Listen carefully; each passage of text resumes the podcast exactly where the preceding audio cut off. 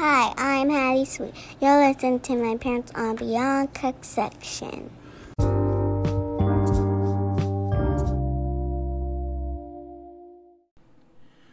Welcome to Beyond Conception. You are listening to your host, Shalmika Sweet, and Hattie's daddy. Desmond Sweet. And we are here to provide you of your weekly dose of faith, hope, love, and laughter as we talk about our journey of infertility and assisting you on your journey. Well, and who, gonna give me my weekly dose? I hope. I know, I know. It's been a oh. rough week. My my uh, hope, love, laughter. Who gonna give it to me this week? I know, babe. It's been a rough week, but before I get to that, because we're to talk about that today, right. and um, I just want to again thank you for listening. Out of all the podcasts in the world, you have taken the moment to listen to us. Yes. And for that, we don't take it for granted. Not at all. So don't forget, if you haven't already, you're listening, but if you haven't subscribed, go ahead and click the subscribe button. Give us a rating, preferably a five if you want to, but it's just a nice suggestion. If you want to. well, yeah. If you ain't got a five, keep it in your pocket. No! but mm, also, d- what? If you ain't got a five, keep it in your pocket. Okay. But then also you can follow us on Instagram. Take that four and show it to the door. Okay. You can follow us on Instagram. Take that three, and you won't find me. See, we're already getting the laughter. But again, you can follow us on Take that two. That's the And what? What? You ain't got a rhyme? I got a rhyme, but it may not be politically correct. Okay. Just know it ends with your yoo-hoo. Okay. Ah, take that one. All right, I'm done. Okay, thank you. As I was saying, you can follow us on Instagram at BBE underscore conception. So let's dive into it, Mr. Sweet. Let's go. Today we are talking about love. Mm-hmm. Um, because, There's so many things I've got Okay. to yes, I, tell you, but I'm afraid. I don't Oh no, know how. that's enough. Because it's a Possibility that you look at. All right. Okay, anyway. So, So we're talking about love because love is essential. It's fundamental to a marriage, to a relationship. And as believers, we know it is the essence of our faith. It is the fabric of who we are, is love. Um, but it has been, as you mentioned earlier, it's been a difficult week. I mean, with everything going on in the world, not even COVID 19. And of course, we've been having love for those that have lost their lives to it or have been impacted. We know people directly who have been impacted by COVID 19 and coming through that. But it's just looking at this history, and I don't even want to say repeating itself. I think it's a continuum, it's a continuation of what has always been happening that we are aware of as black um, Americans in this country. That unfortunately we've suffered so many disparities through the years. the systemic racism that is taking place Yeah. from people of power, mm-hmm. whether it is power that has been given or power that is self proclaimed because of what society has allowed, is at a bubbling point now to where it is causing such a level of frustration because Yeah. Regrettably the things that we have been taught to run to and taught to do are Mm-hmm. now being challenged as we as a people become more intellectual as we become more savvy as we become more aware as and we have more financial upward mobility. We're move. We live in nicer communities. Um, we are able to have access to places and spaces that our grandparents, just two generations ago, because of segregation and Jim Crow laws, sharecropping, everything else, they didn't have that um, accessibility that we have now. And whether it be through social media, as you're listening to this podcast, um, we have a space to talk um, where they didn't. And even why I wanted to highlight, you know, just talking about infertility because people are suffering in silence.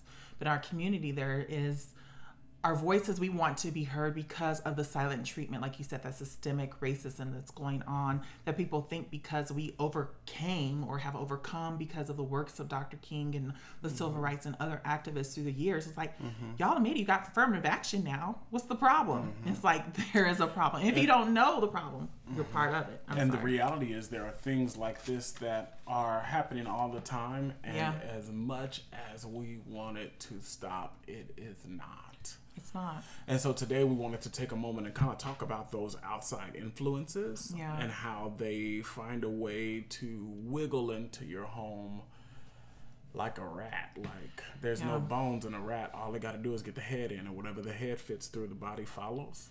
Yeah, and I and I want to be clear because no, you're not listening to CNN or any other right. political podcasting stations, but you know we feel that um, it's part of just our life and we're having raw conversations on this podcast. Mm-hmm. What you mm-hmm. get is what you get. Mm-hmm. And we're talking about things that impact us, yes, directly through infertility. And we're going to get to that in a moment because even in love and infertility is how do you build up each other mm-hmm. and how do you keep the love alive in your yeah. relationship yeah. as you are on this quest for parenthood. Right, because um, the steps that you take in order to hopefully conceive are intentional steps. Yeah. Um, but the same intentionality or even more should be employed as it relates to you and your loved one. Mm-hmm. I agree. I agree. And then not only that, especially if you are listening and you are a person of color, um, whether it be African American to um, Asian American to Native American to Latino American, whatever um, person of color that you identify with. Mm-hmm. Um, just in my experience, and again, like I said from episode one, I can talk about the black issue because I'm a black woman. Mm-hmm. And I can only give my insights from my perspective because of my experiences that I've had in this journey. And in this journey, I didn't have representation, whether it be doctors mm-hmm. that look like me that could assist me in this journey. Yeah. And or and don't get it twisted, they're out there. It's yeah. just that the doctors that I went to, right. and it could be location. We don't live in Atlanta. Right. We live in yeah, Phoenix. so searching. yeah, so the type of specialists that you want to see, of course, may be more vast in another city that's predominantly not, black. Not only that, when you're looking up ratings, when you're looking up reviews, yeah. the doctors that are going to surface to the top are the doctors that are getting the most play and the most recognition. Mm-hmm. And in our society and in Arizona, that is typically, yeah, especially in infertility. Yeah, your slim. white male doctor. Your white male doctor, absolutely. And then um, just the clientele you know, we sat in many of waiting rooms in many spaces, and we were the only. And we're talking about years. We're not talking yeah. about a one month period. Uh-huh. But we're talking about going to the same doctor or multiple doctors over a nine year period. Yeah. And I can maybe count maybe two other black couples that I may have seen, which yeah. were towards the latter part of our journey. Yeah. Um, but we were the only ones and that's why i even spoke on in episode what was it four when i came around the corner and the lady was telling my business that i had just had this miscarriage mm-hmm. and i was livid inside but i felt muzzled yeah. that i couldn't go off yeah. because then i would be labeled as the angry black woman not a woman who was emotional because she just lost right, her baby. Right, right, you know, my embryo wasn't fully developed and I couldn't process it. So I had to save face and be the strong black woman, which can be burdensome because we nobody is Superman. No one is superwoman. And we have to let that out. And I'm wondering is that some of those question starters and the rationale and again we're not we're, we're not looking to over racialize um, our experience. Some of this experience is going to be fluid no matter what your ethnic background is. But it's not but even over. I, but but but as I talk to other people who struggle with infertility, they're never asked questions like, "Well, do you want a baby?" Mm. And so my question is this: mm. Why were we asked questions like this? You know, mm-hmm. when we deal with things like uh, the George Floyd situation that happened literally a few days ago we are forced to then rewind these things in our brain mm-hmm. and society says well you're just making an issue out of nothing it's really not what it is and it's like no there has to be something yeah. there It is something there. It is something there. It is racism, it's microaggressions, it is aggression, mm-hmm. it's discriminatory practices. And I think that people do these things sometimes not even realizing they're doing it because they're so embedded in it, right? Yeah, yeah. It is just second nature yeah. to exhibit certain behaviors or have certain thought processes until you are enlightened through someone calling something out um, there is this part of our personality that's talked about in psychology of the Johari window. Okay. And there are things in our window that we see, and it's things that are in our blind sight or in our blind window. It's it's something that we don't see, but other people see it in us. And it's like, well, you act like this. And you're like, no, I don't. But like my grandma said, one person calling you a lie, you may not be a lie. But if multiple people are saying you are a liar, then you're probably a liar. Mm-hmm. And so sometimes it takes those blind spots, those blind areas that we don't see, we're oblivious to. And this is not justifying, it's trying to give understanding because all week we've been trying to process yeah, a lot of things. Yeah. And so it's not giving justification to behavior, it's trying to help understand the behavior. And like Maya Angelou said, when you know better, hopefully you will do better. Mm-hmm. But sometimes people don't. Mm-hmm. Will people change their biases? Mm-hmm. No, not everybody will. And what I've learned is that you really understand the heart of a person when you are put in a space of vulnerability. When you're in a vulnerable space and you need someone for one reason or another. Yeah that spot of necessity mm-hmm. and the other person having the ability to help you will truly reveal who they are. Mm. And as you are looking to conceive a child, you are put in such a vulnerable oh space so vulnerable. that you don't necessarily have the mental forethought to try to be picky. Mm-hmm. It's almost like you needing a heart transplant, and mm-hmm. then you want to say, "Oh, well, I only want to get a heart transplant from a person of this color." Yeah. You know, the reality is mm-hmm. because you're in such a vulnerable space, yeah. you want to get help from anybody who's willing to help. Yeah.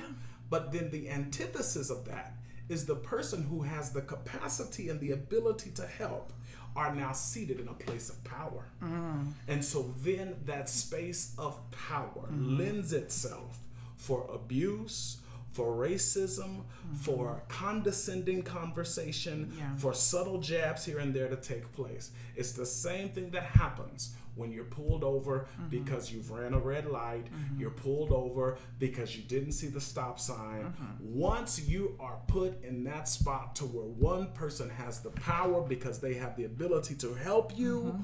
or penalize you or mm-hmm. do these things and then they don't, mm-hmm. then you can see really what the heart of a person really is. Yeah. Well, let me talk about that. As you were saying that, I thought about that one instance I had with um, that doctor that did my surgery to remove that tissue in my uterus, or that septate uterus. Mm-hmm. So we have been going to him about this time almost two years. Mm-hmm. And so. Which me, is the same doctor that advised us of the miscarriage. Yeah, the same doctor that advised us of the initial miscarriage. And so at this point, I um oh my gosh, I've been getting so emotional lately. I'm trying not to get emotional again. But um, at this point, he had said, um, basically, there's nothing more that I can do for you. Mm-hmm. That was our last conversation with him. But what led up to that was after he did the surgery, mm-hmm. remember my after you have that surgery, they put a balloon inside of you mm-hmm. to keep your uterus from collapsing mm-hmm. and to make sure that space stays open mm-hmm. so that way it doesn't reform. open. Yeah. Like a womb like, should. Like a yeah, like a womb should be a full cavity so it doesn't mm-hmm. go back to its deformity. Well, it was like the next day after my surgery mm-hmm. and I was using the bathroom mm-hmm.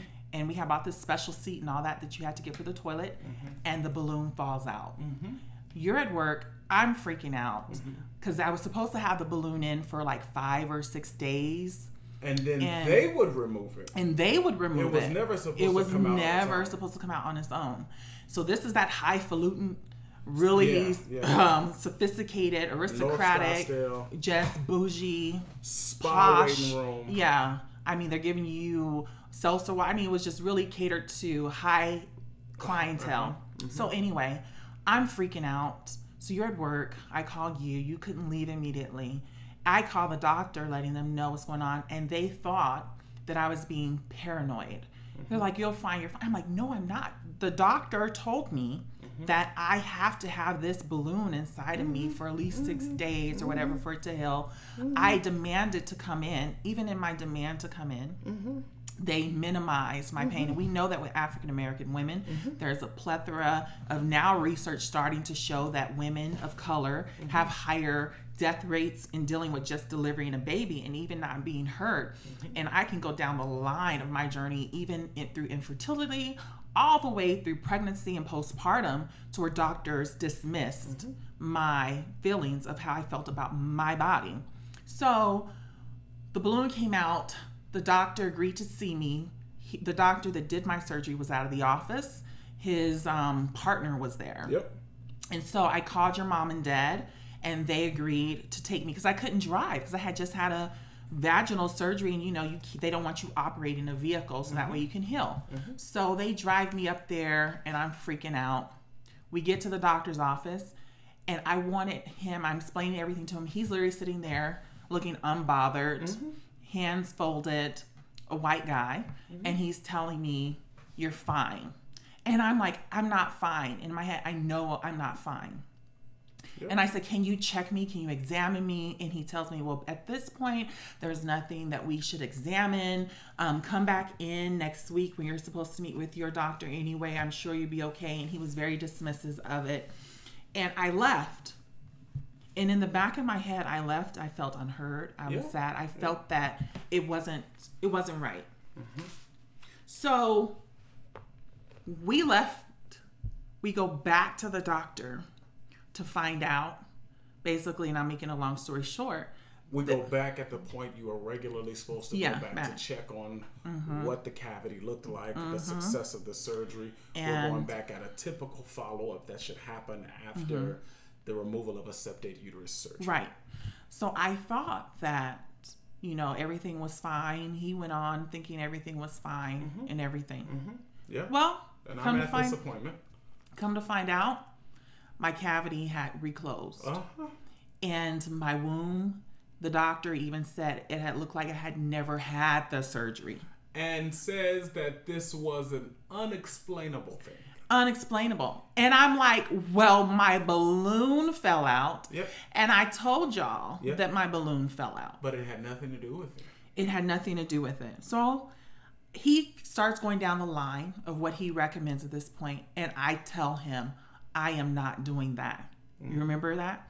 And he turned and he looked at me mm-hmm. and he said, You're not doing that. I said, No. I mm-hmm. said, I'm not doing I said, You know what? I've done everything you have asked me to do. Mm-hmm. You wanted me to lose weight. You wanted me, because that was another doctor. Uh, 2 doctors wanted me to lose weight. And so this one did too. I've lost weight. I have changed my diet. I have had this surgery. You have poked on me. You have pricked on me. You have cut me. You have drawn blood from me. Everything else from me. By this time, he's getting red. He's getting red, and I'm just going through the line. I said I came around the corner, and your nurse is telling everybody in the opera in the um, staffing area that I had a miscarriage. Your staff is rude to me. Remember, they would get my appointments mixed up. Mm-hmm. Then they would underbill me and then overbill me. It was like a billing issue, and then I would go to pay because mm-hmm. every time we showed up, I had the money. Mm-hmm.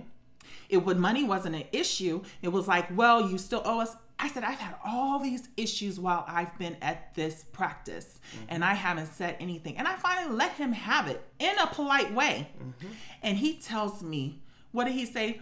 Mrs. Sweet, you're being disrespectful. no, he said, I think you're just looking to be argumentative. Yeah, I think, oh, yes, you're right. He did. He said, I think you're just looking to be argumentative.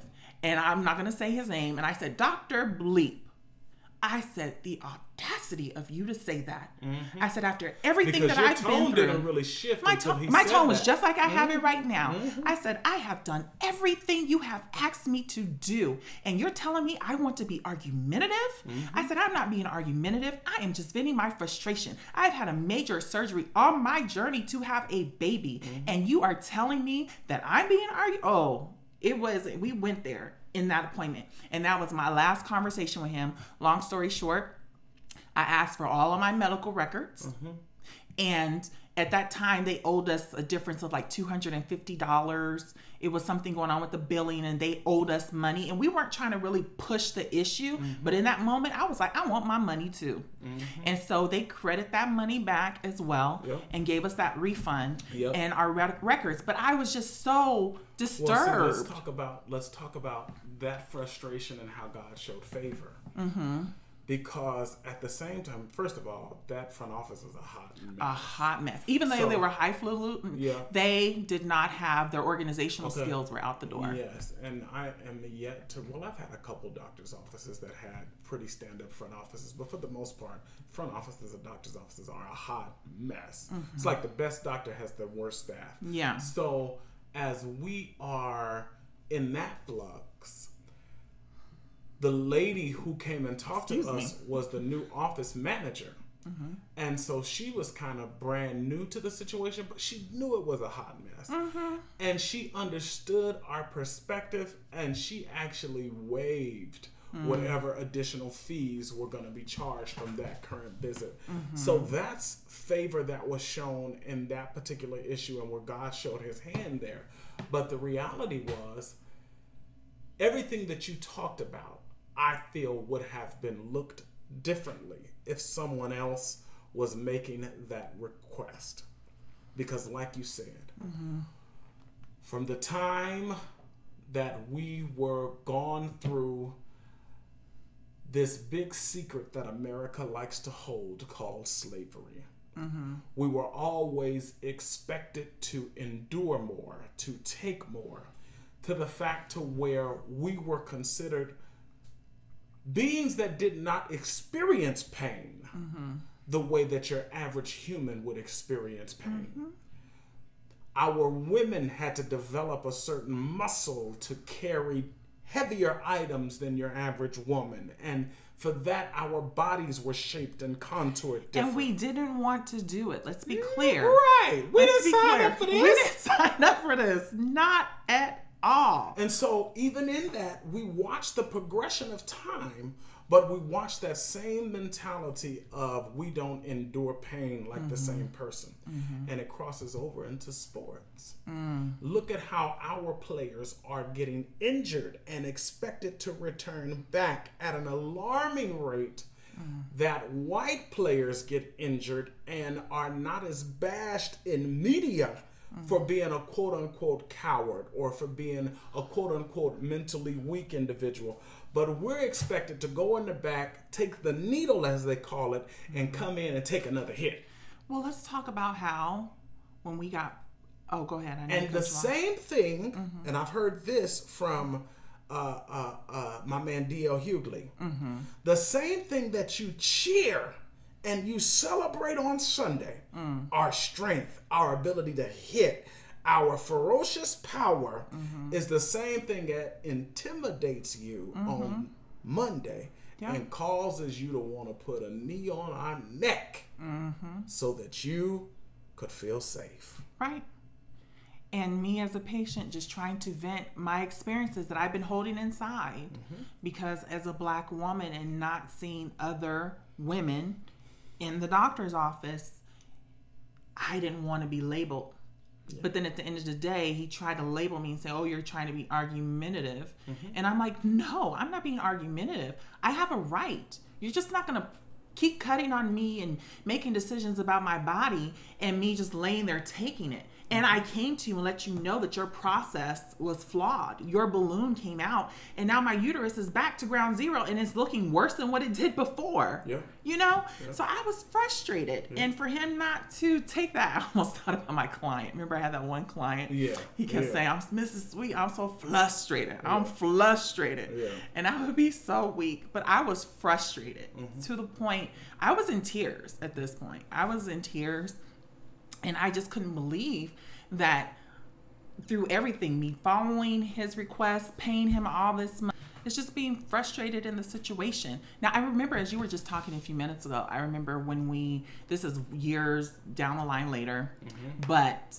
um, just recently, 2013, when we, well, a few years ago, that we're pregnant with Hattie, and we were going to this one doctor, and we go in his office for our first prenatal visit to Right. interview him as a doctor. We sit in his office, we look up above his head, and what sign did we see? It just says slave. Slave. So he's talking, Uh-huh. and I'm like nudging you because Yeah. he stepped out. Because as he's talking, we're both like looking, and I'm like nudging you, and we were like He got the word slave like it had been worked out by a woodworker. Yeah. And it's sitting on his bookshelf. So he left. Remember, he had to go do something. He walks out of his office, and I'm like, Desi. So you see that? He said, "Yes, slave. What the heck? What does that mean?" So I asked him about it. So when he came back in, we were like, "We're gonna ask this doctor why do you have the word slave above your?" Mm-hmm. Now you rem- now he gave us some bogus. I don't believe it, but He we, went on know. to say that his father taught him hard work, and he has that word sitting on his bookshelf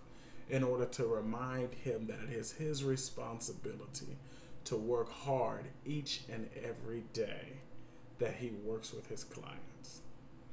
And I said, I'm disgusted. that's just hard for me to digest. Right, because we know how hard slaves worked. I mean, they were killed I said, in I- working hard. I, I said, I said, is this the first you're being a- asked about this? Like, am I Mm-hmm. right. Am I losing it? Because when we asked them, he But it wasn't the first time because he kind of rattled off an answer that he was kind of used to giving.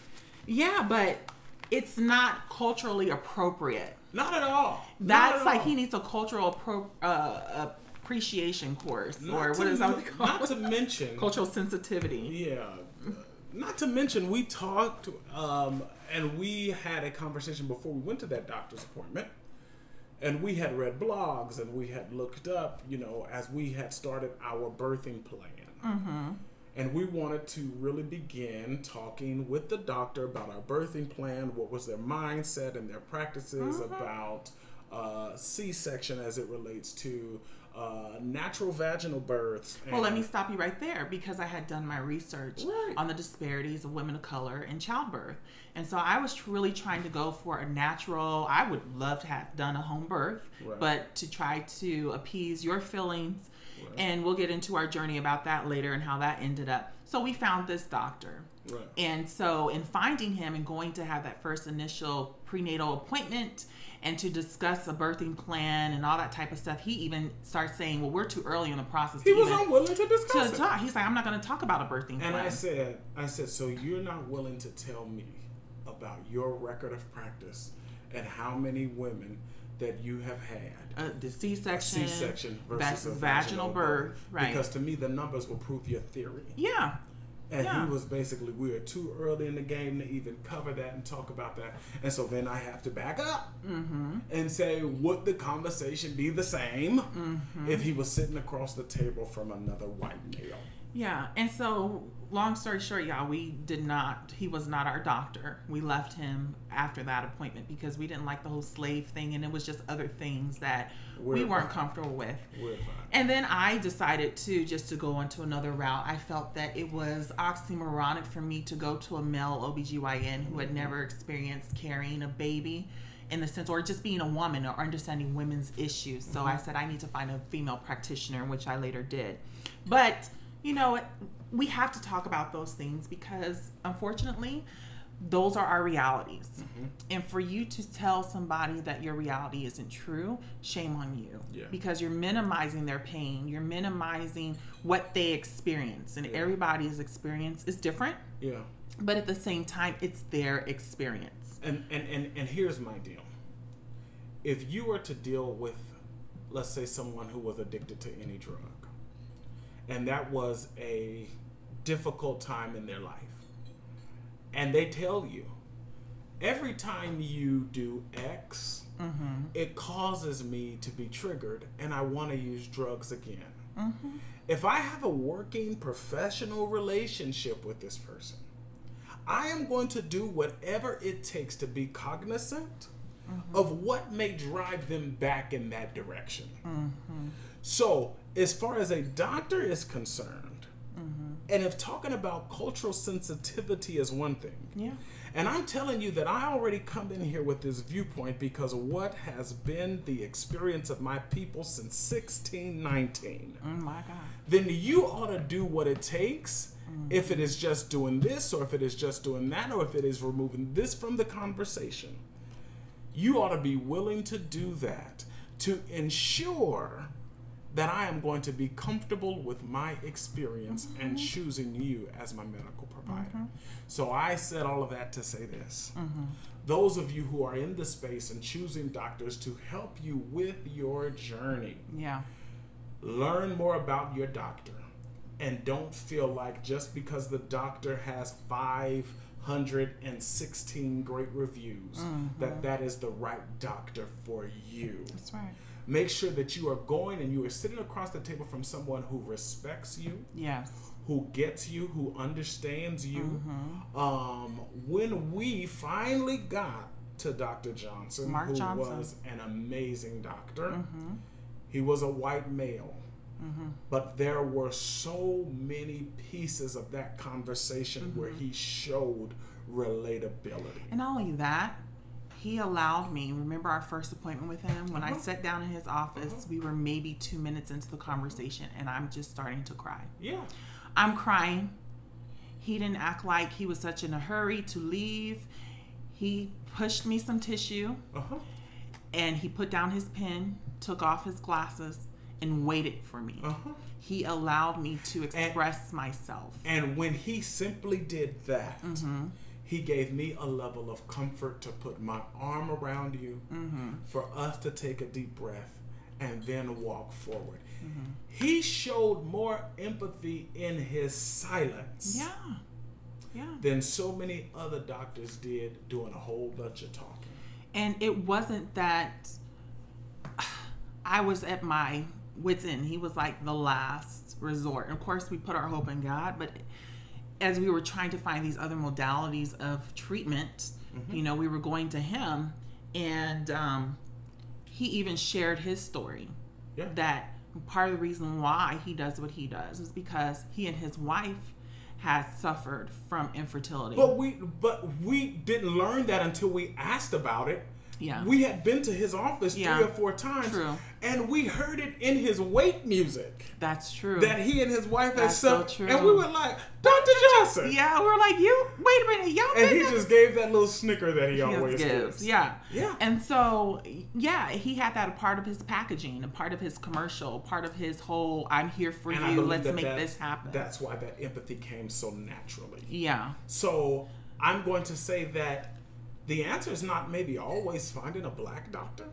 But yeah, and it's good. I like to represent and to have people that we support of color. And especially if you can find people that look, because sometimes representation is important to know that somebody who looks like me that can be a benefit to you but you want to get that human base you want Somebody to, who is willing to embrace it from your perspective. yes yes That's the big thing. Yeah. And that's the main conversation that we're having even around race. Mm-hmm. If the black folks could fix this by ourselves. oh my gosh we would have fixed it Oh, what? but we need allies We need allies. we need allies and for you to say that it's not our issue it's a black issue and particularly for these people who talk about they don't see color that i have you- a problem with that And when you change the channel or when you just scroll through your social media feed and treat it as if it doesn't happen, you are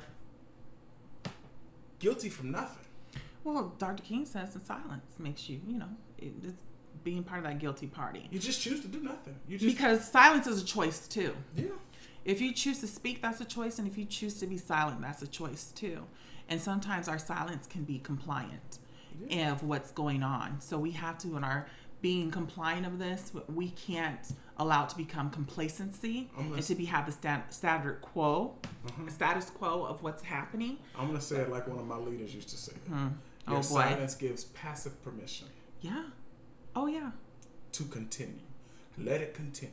Mm-hmm. Your silence gives passive, and you ain't gotta say nothing on Instagram. You ain't gotta say nothing on Facebook. Mm-hmm. But when the opportunity presents itself, Mm-hmm.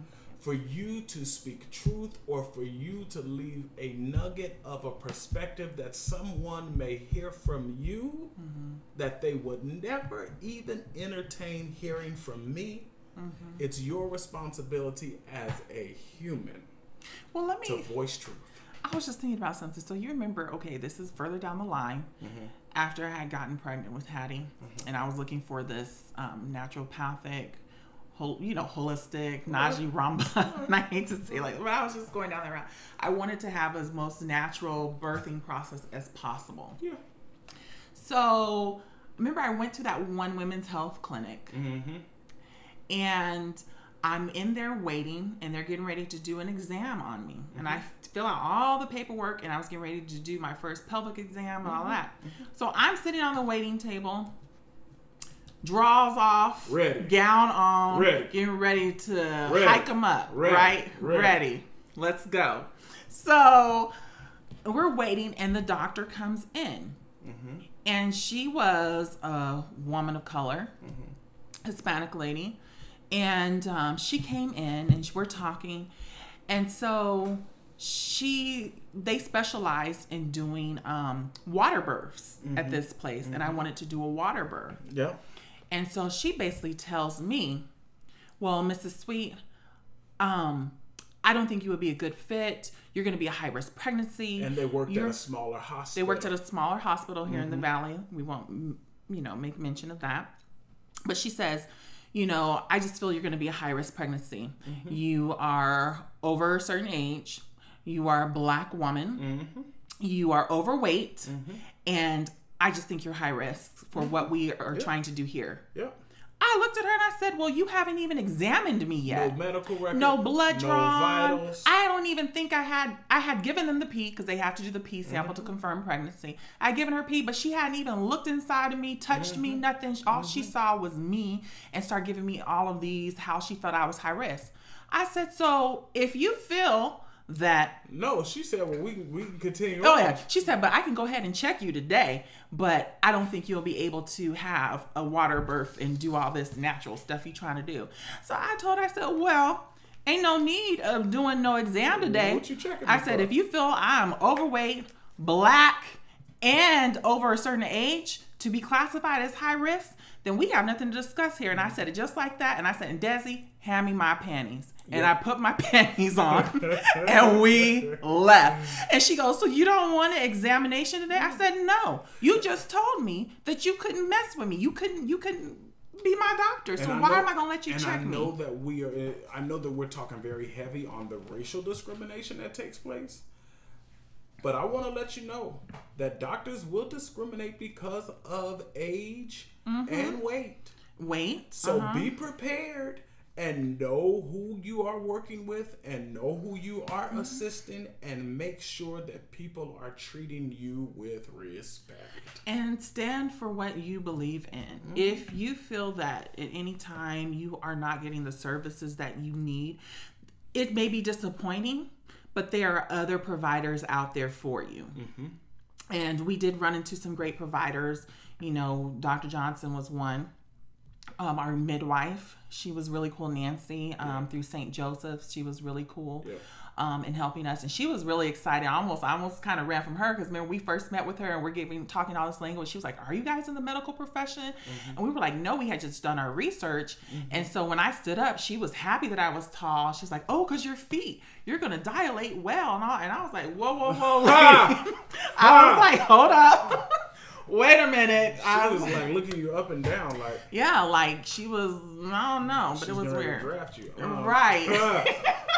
the shape of your hips, right? But you know, we have all those things, right? Because we think that's another stereotype, right? You got yeah. those childbearing hips. Yeah. Or we assume that as African Americans or women of color, we populate easily. Yeah. We just, you know, we have babies like rabbits. We're just populating. And that is a, um, a stereotype because we don't do that. Um, women, actually, women of color, we have higher rates of infertility in comparison to our white counterparts. You know, um, I was looking at this site because you know I'm always bringing in other resources. So on Women's Health, they did an article back in October of 2018, and it says why are so many Black women suffering through infertility and silence? And it's a really good article. I um, definitely encourage you to read read it. It says 8% of Black women between ages 25 to 44 seek medical help um, to get pregnant, and compared to 15% of white women. And then they list out here some obstacles as it relates to why women of color, you know, um, don't seek professional help for infertility. And so the stereotypes of black women don't have fertility issues is persistent and harmful, you know, just to assume that that we have that and it was also going here to say that women who said they're uncomfortable talking about their to their doctor because they are not concerned about their fertility. So women feeling that doctors don't care about them. 30.4% of black women reported that in comparison to 21.7 white women. Hmm. And stating that and then, of course, women of color aren't talking about it to their friends in regard to their fertility issues. And we even had that episode, Don't Tell Nobody, um, that in Caucasian circles, it tend to be higher mm-hmm. of communication of what's mm-hmm. going on. Even before you get pregnant, people give you a forewarning that you could experience this. As I expressed, I didn't have that forewarning. It was that, um, you know, oh, girl, y'all are going to have babies. It's going to be great. But it says women who've talked to their friends about fertility, 54.8% of white women do that in comparison to 37.3 African American um, women. And women who talk to their families about it, only 45.3, which I thought was kind of high in comparison to 51.1% of white women who talk to their families about it and it's just looking at breaking the silence of that. And that's what you know this podcast overall is is to normalize sure. the conversation. Now these are just some very few statistics right. on um, fertility health and just talking to providers and family and friends about it. And the research for that is starting to be known and trying to make some progression but the research is very scarce in that. And this is just for women of color. So m- men of color the research is even more slim on how you all process infertility right, and how you I ain't express answer, it. I ain't answering your question there. Why? You don't send me no question. I ain't answering that question there. Desi, be part that. of it, but you can be part of the solution. Mm. No, but yeah. So we're talking about love. This so we're getting back on. You better find this podcast. Hey, you hey, want to feel my solution? Hey, you better find you beyond hey. conception. you better find the podcast. But talking about um, conception, um, even looking at the inconceivable. So the inconceivable is defined as not capable of being imagined or grasped mentally and unbelievable. And so everything that's happened this week, you know, has been inconceivable. Mm-hmm. And how do you deal with a situation that is beyond your grasp mentally and just processing that? You can't imagine, like, this is really happening. You would think in 2020, like, we're above this, right? We have progressed so much. But the reality is, is that we've had some strides and and it's not minimizing the work that was done before us, but we still have a ways to go. Yeah. And so even as you're looking at your infertility journey and where you have come, yeah. you know, you may think that you're not having any upward mobility, any progression, but look at what you have achieved. Yeah. And try to celebrate those achievements. And let me tell you this in a spirit of doing what you can to honor those who have gone before us, our ancestors. Do not patronize, allow a doctor to bill your insurance, no matter whether you got the Cadillac of insurances or whether you're dealing with some sort of governmental insurance. At the end of the day, that doctor is getting a check. Mm-hmm. Use your power mm-hmm. to determine what doctor is going to treat you like a human mm-hmm. and allow you to be yourself. Yeah. If they are not creating conditions for you to be comfortable, that is not for you to walk away from this entire process and just say forget it. Yeah. But continue to do your research and advocate for yourself. That's right. Ask questions that need to be answered. Mm-hmm. And if that doctor is not answering your questions, if that office is not willing to give you an appointment when you need to get an appointment, if they are not willing to examine you when you're feeling in your gut that you need to be examined because nobody knows your body better than you. Yeah then you need to find you another doctor. Yeah. That is power that you have. That is something that you can control. And so if we want to drive change on our level, we do what is in our reach Yes. and what is the low hanging fruit for us to do to drive change. That's right. We went the other day off the off the subject during this whole pandemic uh, season. We went to get a plant, simple Yeah. plant to put on our patio. Uh huh. We wanted to support local. We wanted to support someone in our community. We wanted to support small business. So we went to a smaller nursery that was in our area that I had drove by 100 time. times. Yeah, all the time. um, and so I said, we're gonna stop here. Originally, we had thought, let's go to Home Depot, let's go to Walmart. Nah, let's do this. We're really not letting our daughter go to any big establishments. Mm-hmm. Wanted to go somewhere small, local. This place checked a lot of boxes for us. Right. As we pull up, we saw two white gentlemen having a conversation right at the gate, right at the entrance. One of them was a customer, the other was an employee. As we're walking up, six foot social distance, fine. They finished up their we conversation. mask on. Yeah, we had masks on.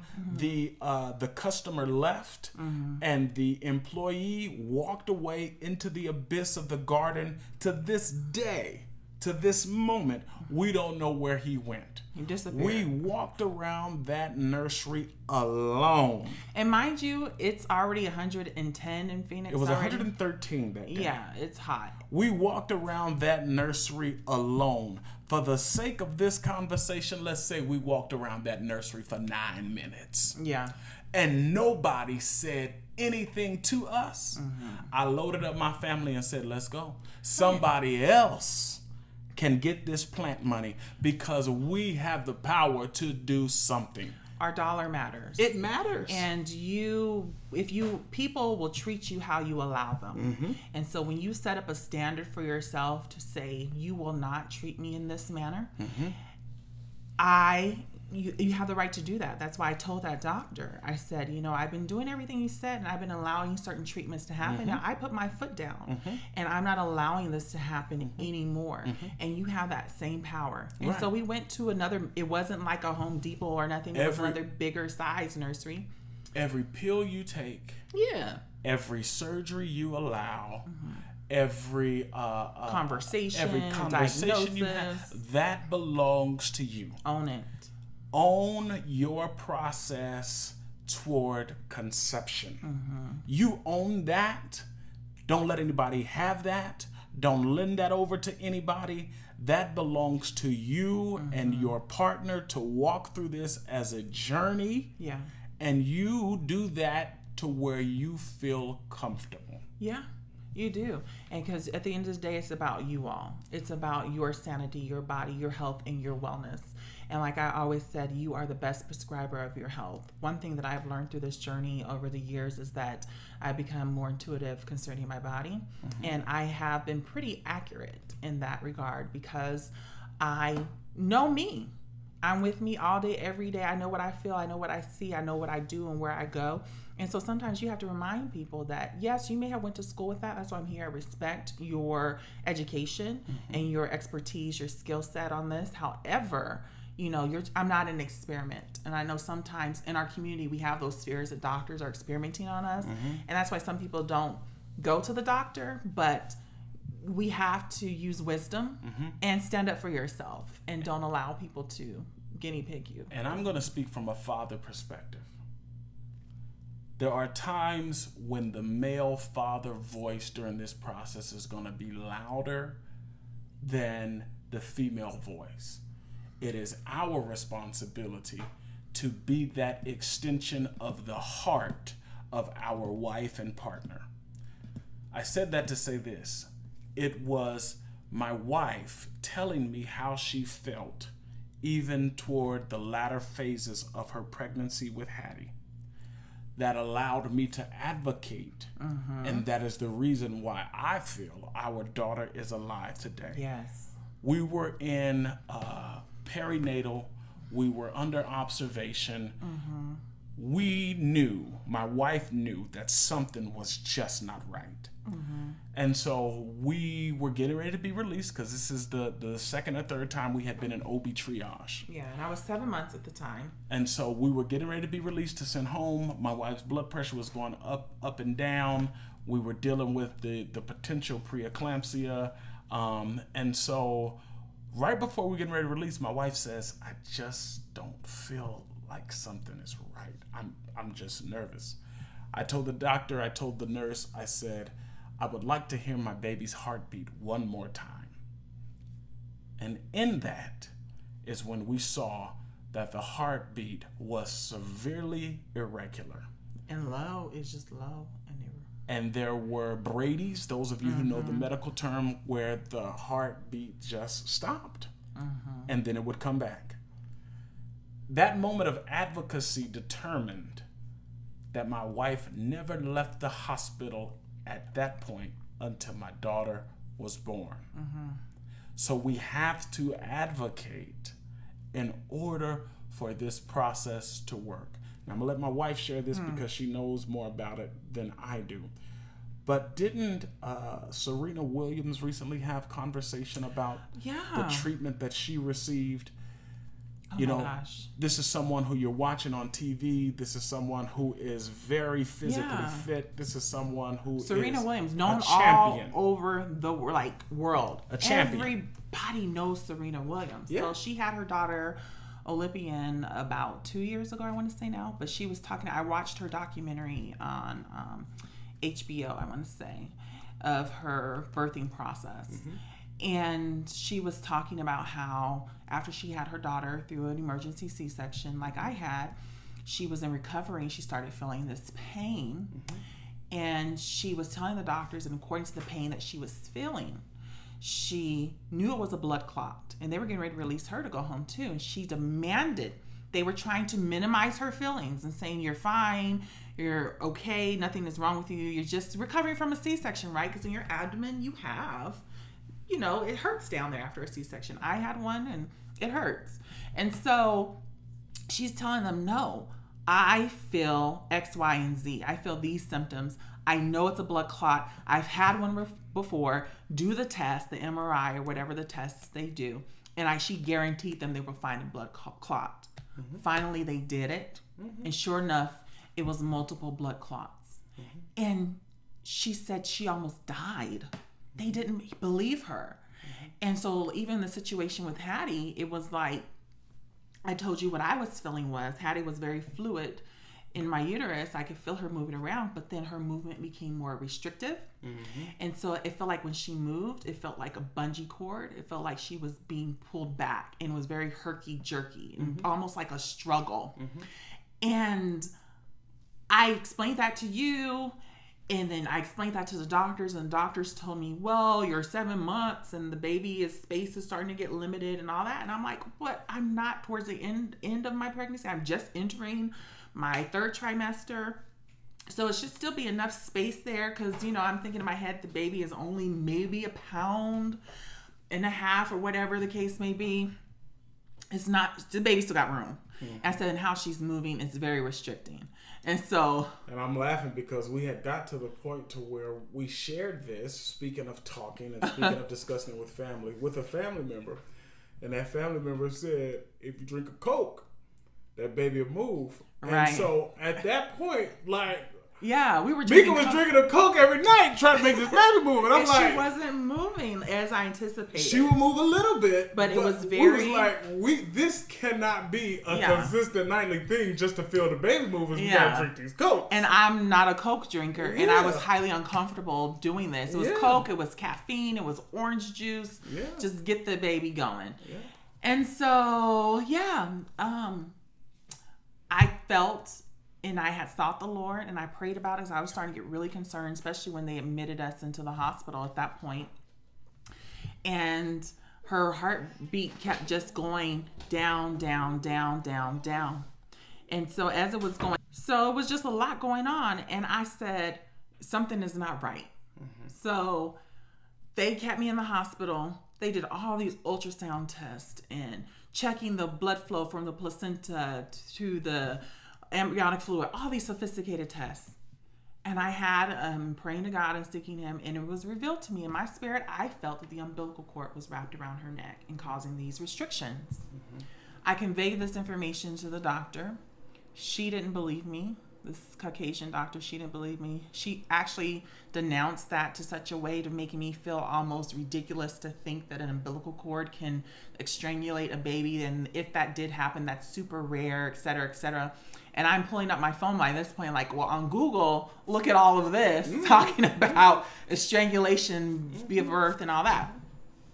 So they had to end up doing an emergency C-section on me because her heart rate was just ridiculously low to the point to where it would cause her to die. We had to bring a heart monitor home. Yeah, and so when they cut me open, they found that the cord was wrapped around her twice, right. and it was so tight that the doctor struggled to get it off. Right. And I'm laying there on the table saying, right. "I told you so. I told you so. And, I told and, you and so." Hattie couldn't cry until the umbilical cord, cord yeah.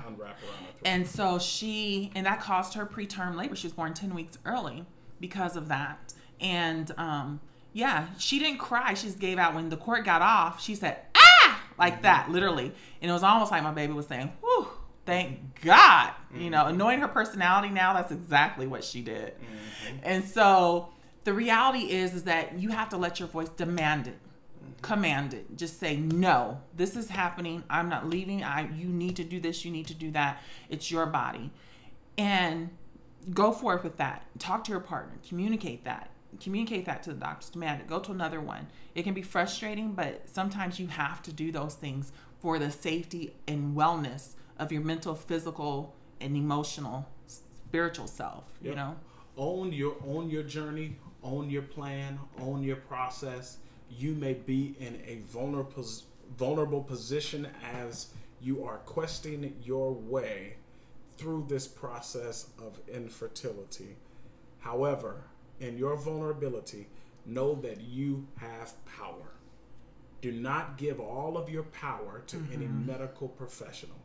This is your journey. Mm-hmm. The person that needs the power is God. Mm-hmm. And when you give that power to God, he will give you discernment. He will give you intuition. He will mm-hmm. give you what to say, when to say, how to say it, and then you become your greatest advocate for yourself. Yes. Know that you deserve to be in any doctor's office that you sit in. That's right. Know that if the money is not coming out of your account that that doctor is still being paid mm-hmm. and your insurance is something that comes from your benefits and that is still something you have power over. Trust me, I've seen some insurance checks. You have the power over it the doctor does not have the power. You have the power.